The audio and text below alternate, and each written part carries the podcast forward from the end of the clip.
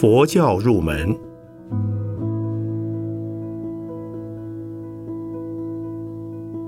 圣严法师著。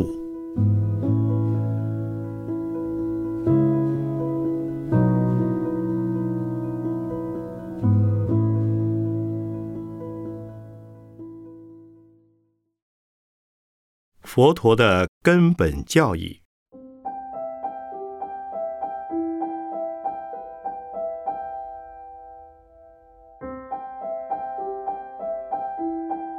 此所谓根本教义，顾名思义，乃是佛教教义的基础或原则。佛陀悟道之前的印度，没有这样的思想。佛陀的悟道，便是开发了自有地球的人类历史以来从未发现过的真理。这个真理，便是说明宇宙人生的存在及其变迁的原理。明乎其中的道理之后，便可循着此一道理的轨迹，走向超脱的境界。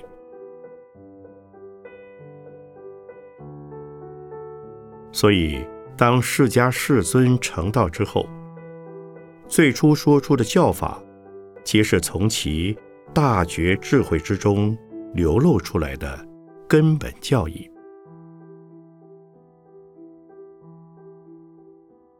但是，佛陀在世，一共度过了四十多年的传道生涯。在此漫长的岁月之中，他遇到了各式各样的个人和群众，也经历了好多文化背景和风俗语言并不相同的环境。为了适应各种不同的对象，便以种种不同的角度和方式。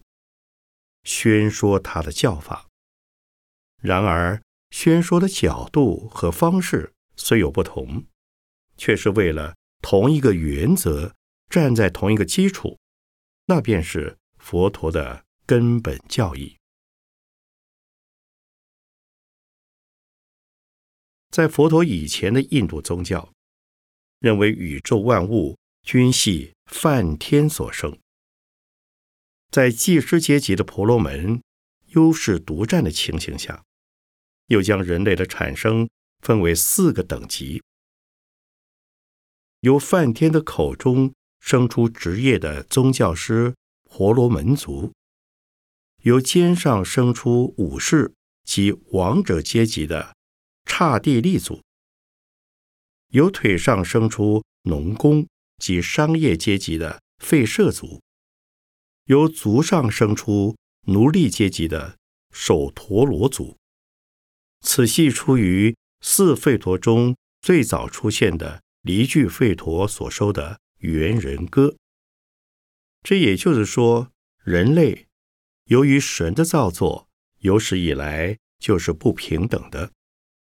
人类唯有为神和敬神，并向神献祭之外。不可能自行解决任何问题，尤其对于被征服的奴隶阶级，称为异生族。他们没有信奉宗教的权利，被置于神的眷顾之外。当他们死了之后，再没有转生的机会。至于其他三种阶级，称为再生族。同在神的眷顾之下，尚有死后再生的权利。这种不平等的宗教思想，虽然指出了宇宙的起源和人间的现象，但却无以证明它的真实性和合理性。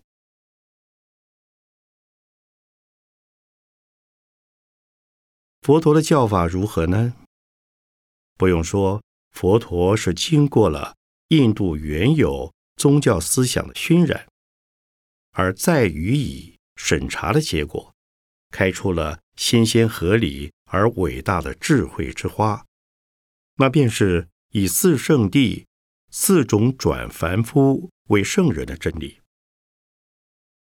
虽然在这四条真理之中，没有告诉我们宇宙的起源为何。但却为我们解答了宇宙的存在以及人生的价值问题，更为我们说明了人生的归向以及达到永恒目的的实践方法。事实上，整个的宇宙便是一个无限的存在。我们对于空间的大小和时间的长短产生出分辨的认识，乃是由于我们在无限的存在之中，自我局限于有限的存在之故。假如摆脱时间和空间的范围，当下便近于无限的存在，和整个的宇宙相等。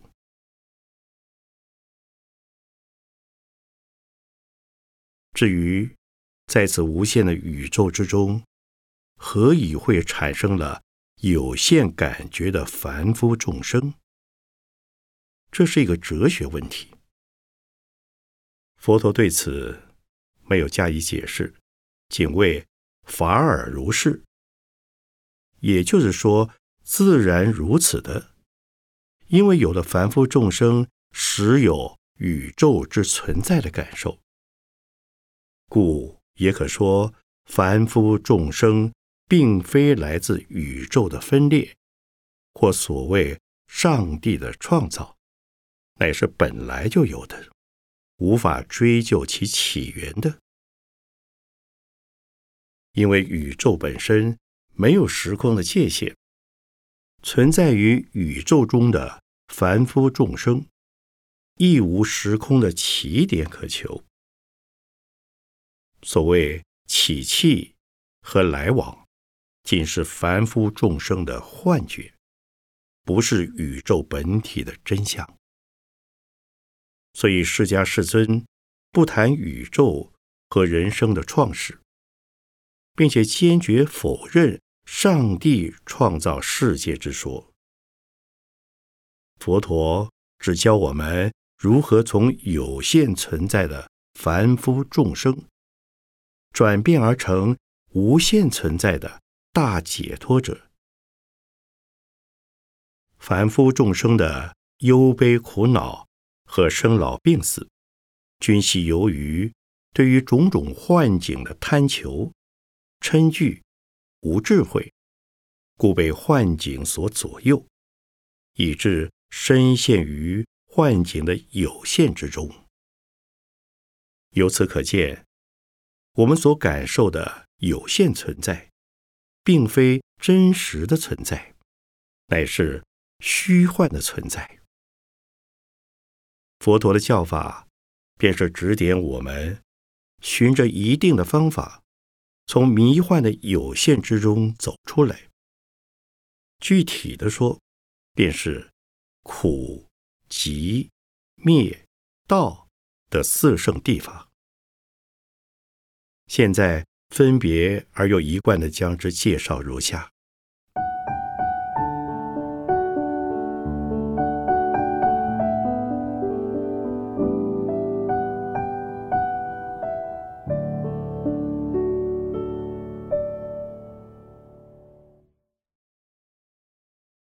苦圣地，略名苦地。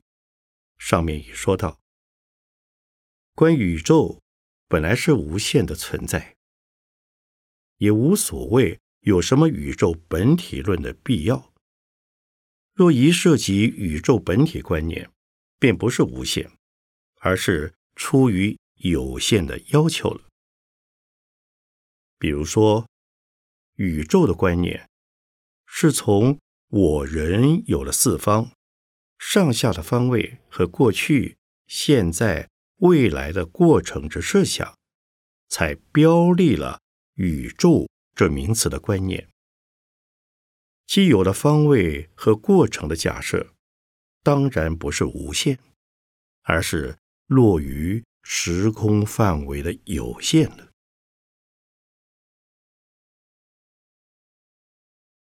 因此，佛陀为了说明此一时空范围之形成的因素。而宣说的苦圣地，便是佛陀的宇宙本体论了。也就是说，以佛陀的智慧所见的宇宙之形成，乃是由于凡夫众生对于如下的五种对象、五蕴的执着，由此五种对象构成自我的观念。由于有了自我的意识作用，便引来了不自在、不满足、不完整的感受。这些感受便是苦恼。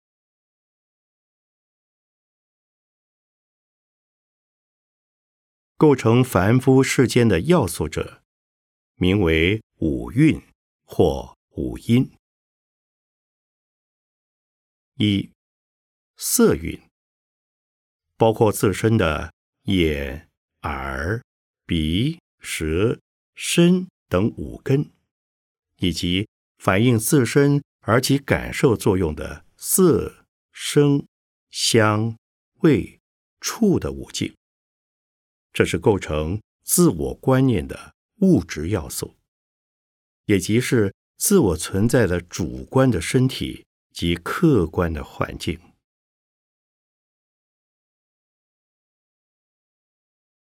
二受孕，此为对于五境的接触所升起心理上的感受作用，即是当身体的五根、五种官能和其所在环境中的事物发生了感触的心理活动。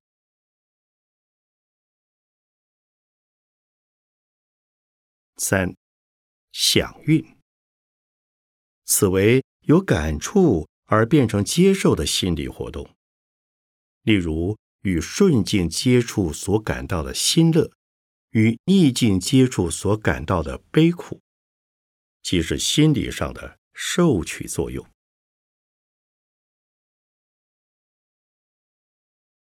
四行运，此为产生的苦乐感受的受取作用之后。接着升起的贪欲、嗔恶，或与之不相关涉的其他心理活动，通常的情况总是对于可悦的事物起贪欲心，对于不可悦的事物起嗔恶心。但是也有觉得无关痛痒的，或因假境而想到已境上去的。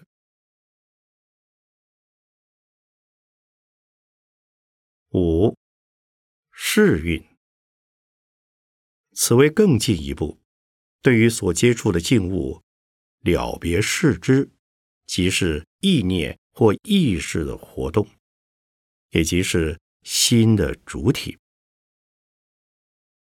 前面的受、想、行三运是心体的现象，世运才是心的主宰。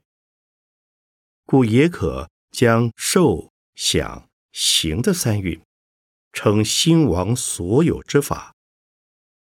世运便是心王。凡夫众生的生生死死、生来死去、死去生来的主体，便是这个被称为世运的心王。一般人称之为灵魂。但是佛教不称为灵魂，而称为世，因为世和一般人所说的灵魂观念颇有不同。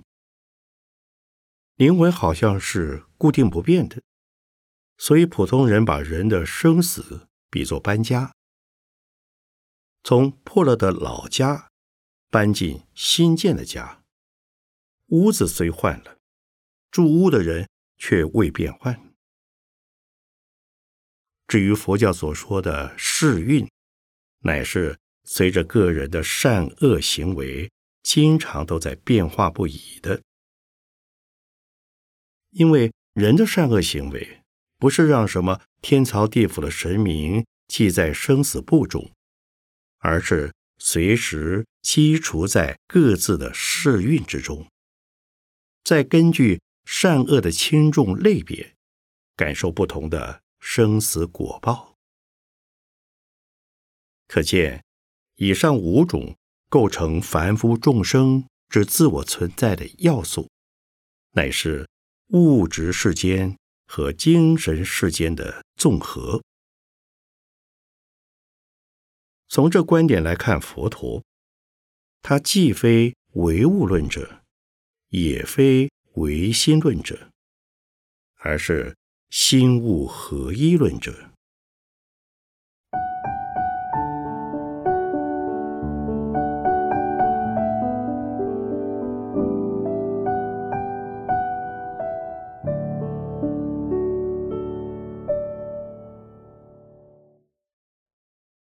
宇宙是众生活动的舞台，这是通俗的说法。若依佛陀的见地，宇宙是由众生的活动而形成的。比如我们的家庭、我们的社团、我们的国家，是由家庭中的成员、社员、国民的全体活动而成立的。故可推之。我们的地球世界是由于生到这个世界上来的一切众生所共同完成的杰作。在地球尚未形成之先，一切将要来到地球上生活的众生，便已在各种不同的世界造作了感受地球世界之果报的业因，所以。地球世界是地球众生共同活动的舞台，但在未到地球上活动之前，即已在其他世界。为了地球的形成而做了相同性质的活动。这些活动的本体，便是构成自我的五种要素。由此五种要素构成了自我，便是。凡夫众生，凡夫众生的存在，便是生老病死的周而复始的受苦，称为轮回生死，或名流转生死。因为随着时间过程中的善恶行为，而来感受种种环境和生命的果报，升降不已，浮沉无定。所以，欲作车轮的回旋，或波流的滚转。人在一生之中的际遇，当然是苦乐相参的。所以，仅从一节生命的片段上着眼，作为一个凡夫众生，未必是绝对可哀的事。然从连贯的生死之流中，观察凡夫众生。那就不能不赞扬佛陀的教义了，因为佛陀所说的苦地，并非苦乐相对的苦，而是指出感受此种苦乐存在的本身，便是苦果的报应。宇宙的存在是为凡夫众生的受苦，那么苦恼的起源又是什么呢？从宇宙的本体而变成宇宙的现象，便是众生生死的起灭。佛陀以心物合一的五蕴作为凡夫众生世间的本体，又以什么来说明宇宙的现象呢？前面已经表明，佛陀是以众生为宇宙之中心的。有众生，是有宇宙；有宇宙，即是有限。此一有限的本身，就是宇宙的现象。现在所说的现象论，是指此一现象的产生和消灭而言。此一现象的产生，名为苦集地，这是伴着追求快乐。和贪欲的满足而来的种种渴望，使得我们从此生到来生，生了又死，死了再生。总观而言，乃是由于我们渴望快乐、欲爱，渴望生存，有爱；渴望无常，无有爱。故使我们永远在欲界、色界、无色界的三界之中六道轮回。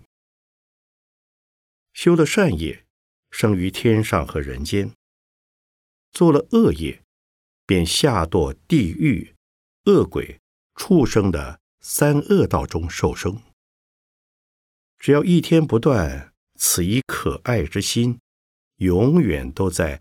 极具生死的苦因，要想不受苦果，唯有先从明白苦因着手，进而不造苦因，便可不受苦果了。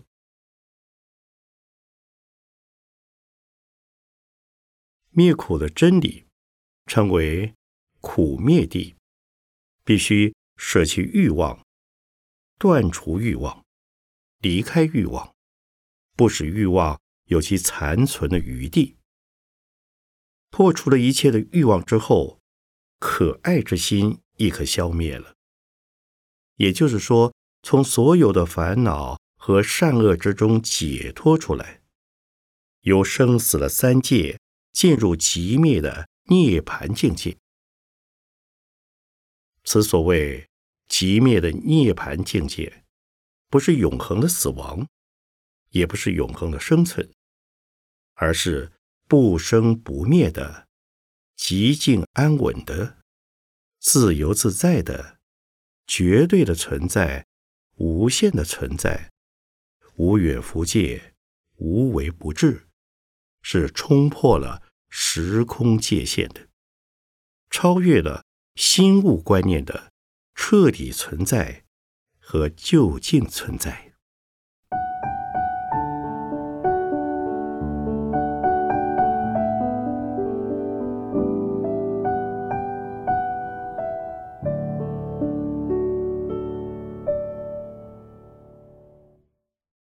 根据佛陀的悟境所见，形成生死循环的三世因果者，名为十二因缘。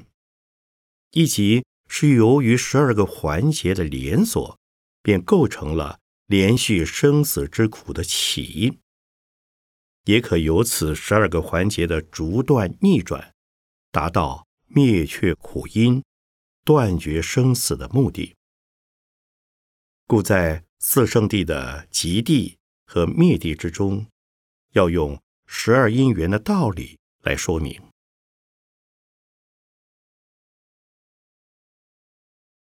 十二因缘又名十二缘起，即是以十二个段落的因果关系，说明凡夫众生的生死连续，所以称为十二因缘。现在先将十二因缘依其排列的次序介绍如下：一、无明，此为明之根本，所以称作无知，即是贪欲、嗔恨、愚痴等的烦恼，故为迷惑于生死界中的根源。二。行，即是行业，是从无名产生的意识行为，是前世所造的善业和恶业。三是，其实由于过去世中的种种行为所积聚的液体，便是以此液体的本能投入母胎的最初一念。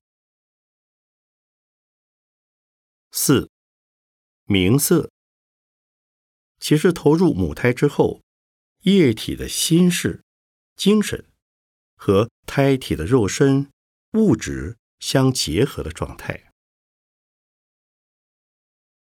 五六入，其实，在母胎中逐渐形成胎儿的眼、耳、鼻、舌、身、意。等六种感觉器官，又可名为六根。因为一切善恶行为的造作和感受，均系由此六种官能为媒介，而达于心体，成为业因业种，或苦因苦种，所以名为六入。意为诸业的六个入口。六处，此为我们。于出胎之后，自我身心的六入、六根和外在环境的六尘之间发生了相对的接触。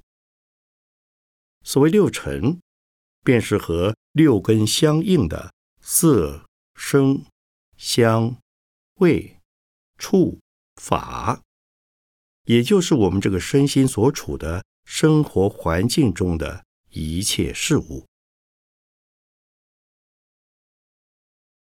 七受，即是由接触外境而产生的领受苦或乐的感觉。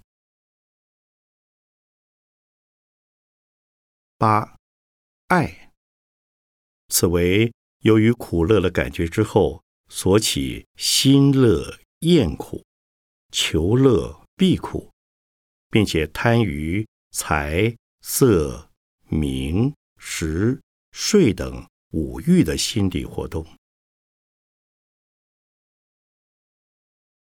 九取，对于自己所喜所贪的欲求的事物，升起执着不舍的心理。十有爱和取，乃是求取生存的欲望。正因为有此生存的欲望，便造下了种种恶行为的有漏生死之因，故将接受未来的生死果报。此所谓有，便是指的生死因素、善恶行为的有漏之业。十一生。今生造了生死的业因，必将接受来生的再度出生的业果，那便是由色、受、想、行、识等五蕴所构成的身心，和此身心所处的环境。如前所说，我们的身心是六根，身心所处的环境是六尘，同为。五蕴构成，同为所感受的业果报应。如果加以区分，眼、耳、鼻、舌、身、意的六根是主观的身心，名为正报；色、眼所接受的美丑、明暗等；声。耳所接受的一切音声，香，嗅觉所接受的一切气味，味，舌所接受的一切滋味，触，身体所接受的冷暖、粗细、软硬、色滑等，法。心意所接受的一切学问、观念、思想、方法等客观的环境，名为依报。此处所说的业，和通常所用的孽字颇有不同，请勿混淆误解。佛教所称的业，是梵文结魔的。意义是善恶行为所留下的一种无形而有力的能，也许和近代科学家所说德语的 “energy” 不同，它是行为的一种余势。由于前一行为的余势，可以引出后一现象的发生。十二，老死。来生既然有了五蕴所成的身心，又将衰老而是死亡。因此，佛陀用这十二因缘说明了凡夫众生在过去、现在、未来的三世之中，所有因果循环的流转现象。无名、行、过去式的二种因素，是名色、六入、触、受，现在是所受五种果报，爱、取、有，现在是所造三种因素。生、老、死，未来世所受二种果报。如果顺着十二因缘的三世因果，周而复始的继续下去，便是以极地来说明苦地的根由。众生永远是众生，不会脱离苦的范围，但是。佛陀只要指明苦地的根由，目的乃在协助众生超越苦的范围。所谓转凡成圣，那便是接着要说的苦灭地了。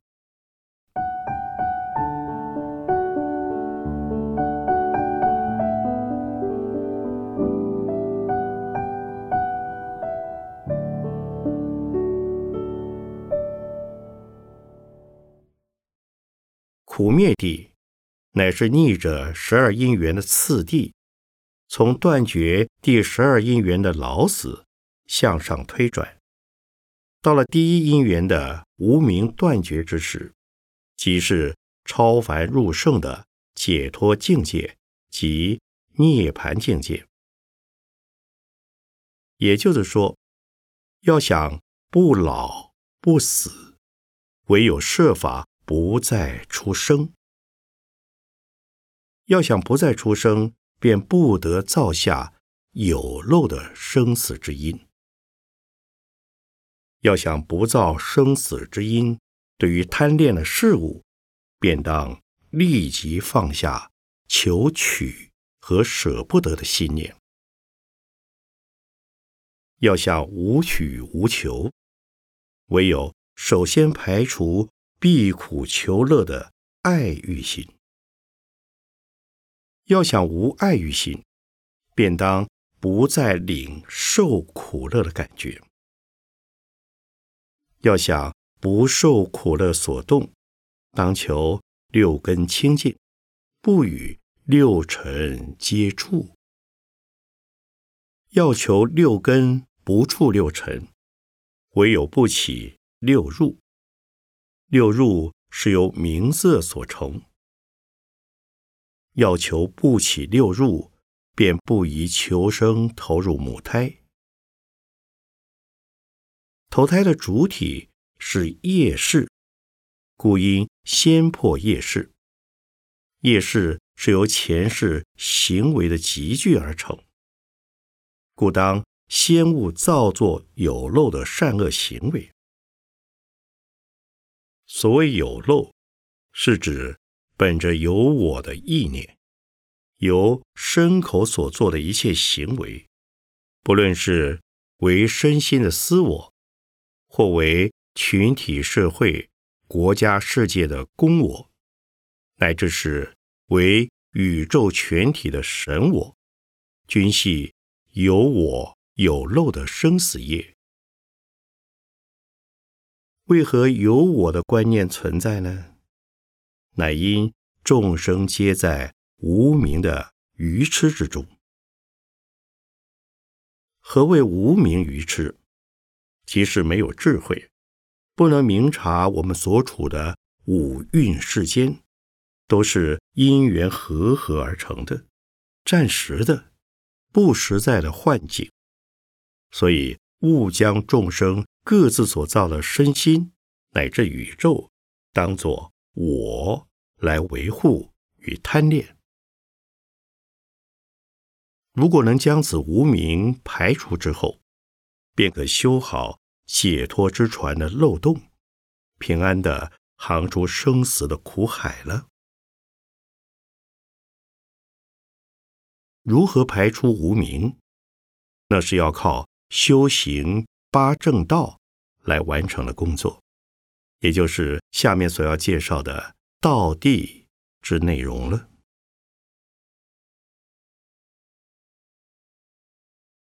道圣地，简称道地，即是灭苦之道，或灭苦的方法，也就是佛陀所说修道方法。若能以此方法切实遵行，便可升入圣境，是由凡夫众生成为超脱自在的圣者之道，所以称为道圣地。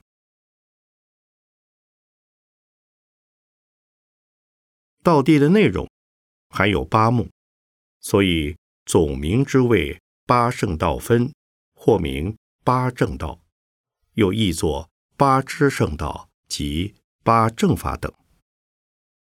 现在分条叙述如次：一正见，彻底明了四谛之理，即为正见。当以诸行无常。诸法无我，涅盘极境的三法印，来鉴定见解的正确性。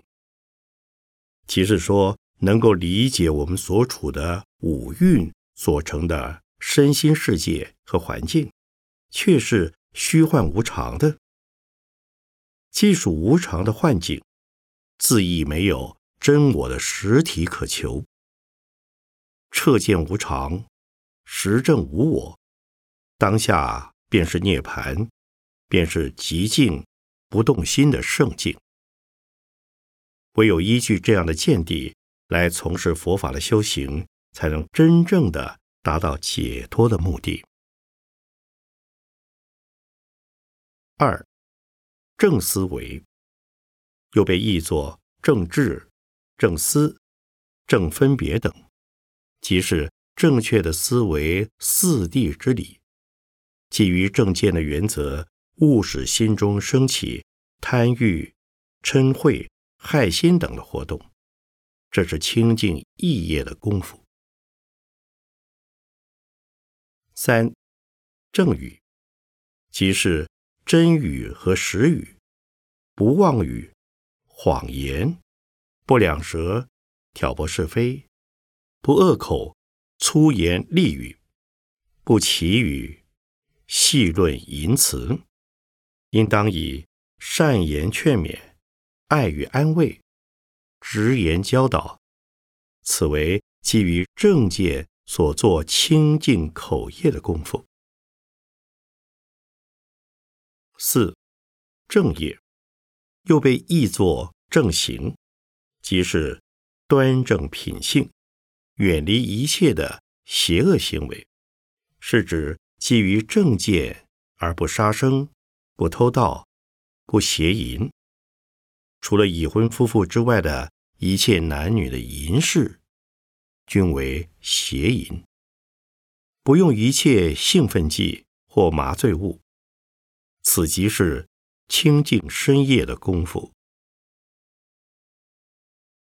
五正命，清净了身口。意的三业，顺从佛陀的教法，远离五种不正当的，被佛陀称为以邪法活命的职业，例如乍现奇特、自称功德、咒术占卜、大言壮语、彼此标榜等，亦即是以不正当的手段谋取不法的利益。名为邪命。学佛的人，当以正常职业取得生活的所需。六正方便，又被译为正精进或正智，即是努力于贪嗔无明等烦恼的对治，精进的迈向涅槃的圣道，故当发愿：以生之恶，使之速断；未生之恶，使之不起；以生之善，使速增长；未起之善，令之生起。七正念，细念正道，不起邪念，即是以不净观等的方法摄心治心，使之不受物境欲念所摇动。所谓不净观，即是观想此一身体共有五种不净：一种子不净，由。父精母血所成故。二，住处不净。胎中十月住于母体的屎尿之间故。三，自身不净。此一身体是由地质、水分、热能、空气等四大所成故。四，自相不净。身中。常有眼、耳、口、鼻以及大小便道的九孔之中流泻秽物故。五、究竟不净，此身死后必将腐烂化为脓血，乃至枯骨易坏故。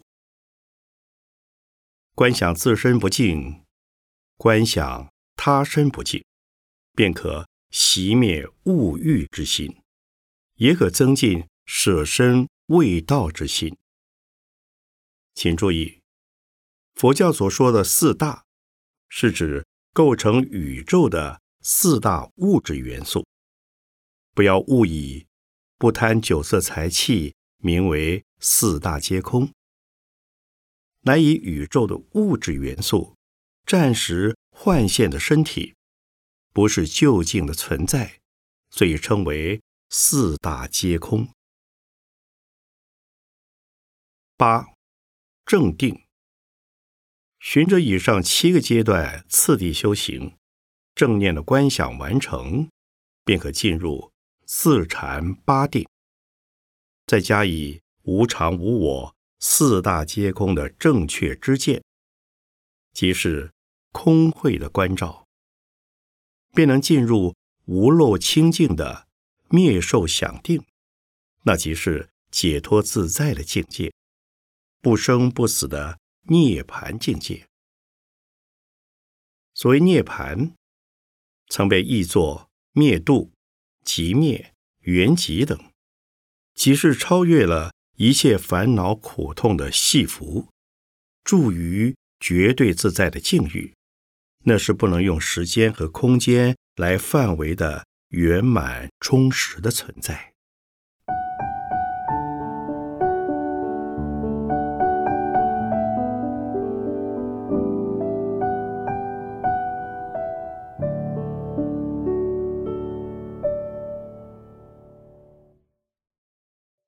我们从以上所见，佛陀的修道论既不主张享乐。也不主张苦行，乃是不苦不乐的中庸之道，实行起来也不会感到困难，不用浪费金钱，也不一定要我们避开现实的生活，而是教导我们，就在现身所处的环境中，及时用功修行，着手之际也不繁杂，只要能够把握住一个原则，认明。我们的身心和这身心所处的环境都是无常的、无我的、占有的、幻有的，便可渐渐的对名利得失的心念淡薄下来，对于求取解脱之心积极起来，然后在对日常生活、待人接物之间的存心以及。言行方面加以留意，宁可损己利他，不要损人利己，应以正当的职业为人间的社会谋求幸福，尽可能的利用时间多做自利利他的工作。为了洗练我们的身心，应当多做一些使得物欲沉淀的功夫。这种功夫上面仅仅列举了一种不静观的方法，其实正念所包含的方法很多，主要的尚有六种正念。念佛、念法、念僧、念持戒，即在八正道中的身口意三业的清净。念布施，以财物布施贫穷，以佛法施化有缘的众生。念生于诸天的功德，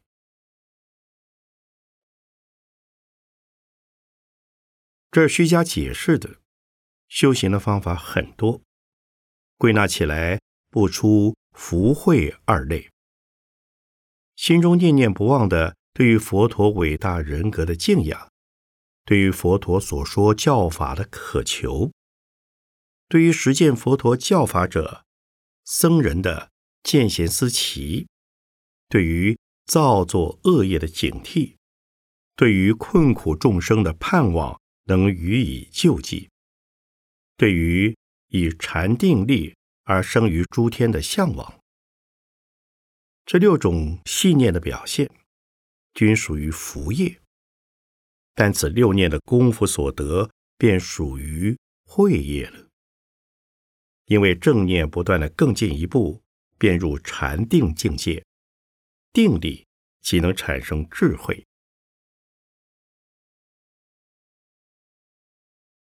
以佛陀的智慧所见，升天未必可喜。即使到了最高的飞想飞飞想触天，仍未脱出生死的界限。故对于六念之中的念天功德，不可误解成为仅仅希望求生天上，而是指的八正道中最后一个阶段，盼由。四禅八定的禅天过程，进入涅槃。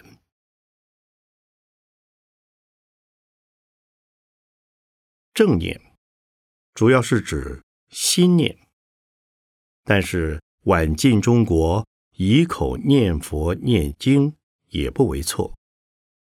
有口业来帮助意业，当然更好。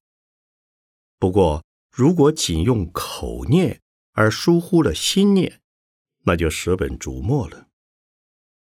如果仅是口中念佛，而忽视了八正道的坚固并重，更是错上加错了。事实上，凡是信心坚强、修行殷切的人，也必是为行解双举的佛教徒。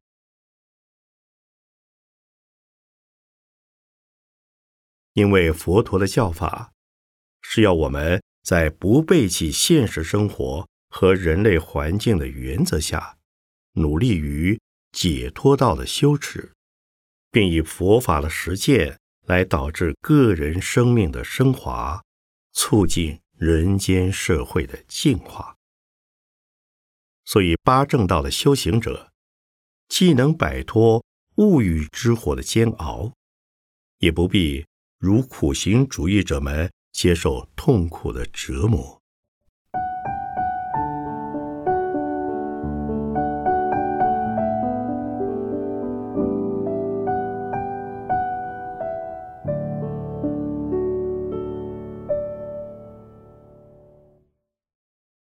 佛法便是佛陀所说的教法，即是佛陀教我们用来自利利他的。修行方法，以及解释这个修行方法的原理，切勿误解修行仅是出家人的事，也误以为唯有吃素念佛或坐禅拜佛才是修行。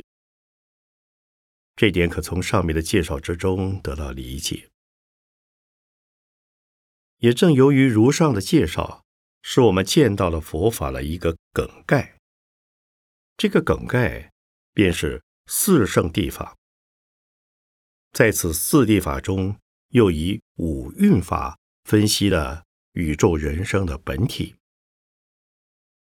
五蕴法中包罗了构成主观的六根和客观的六尘。这个五蕴的世间，便是苦谛的内容。又用十二因缘说明宇宙人生的现象，说明三世因果的循环，也说明了。如何使此因果循环的现象消失？事物之间所发生的关系，因缘先后之间所起的现象之关联，名为因果。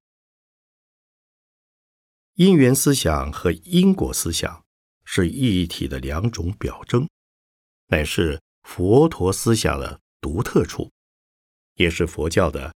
中心思想的中心，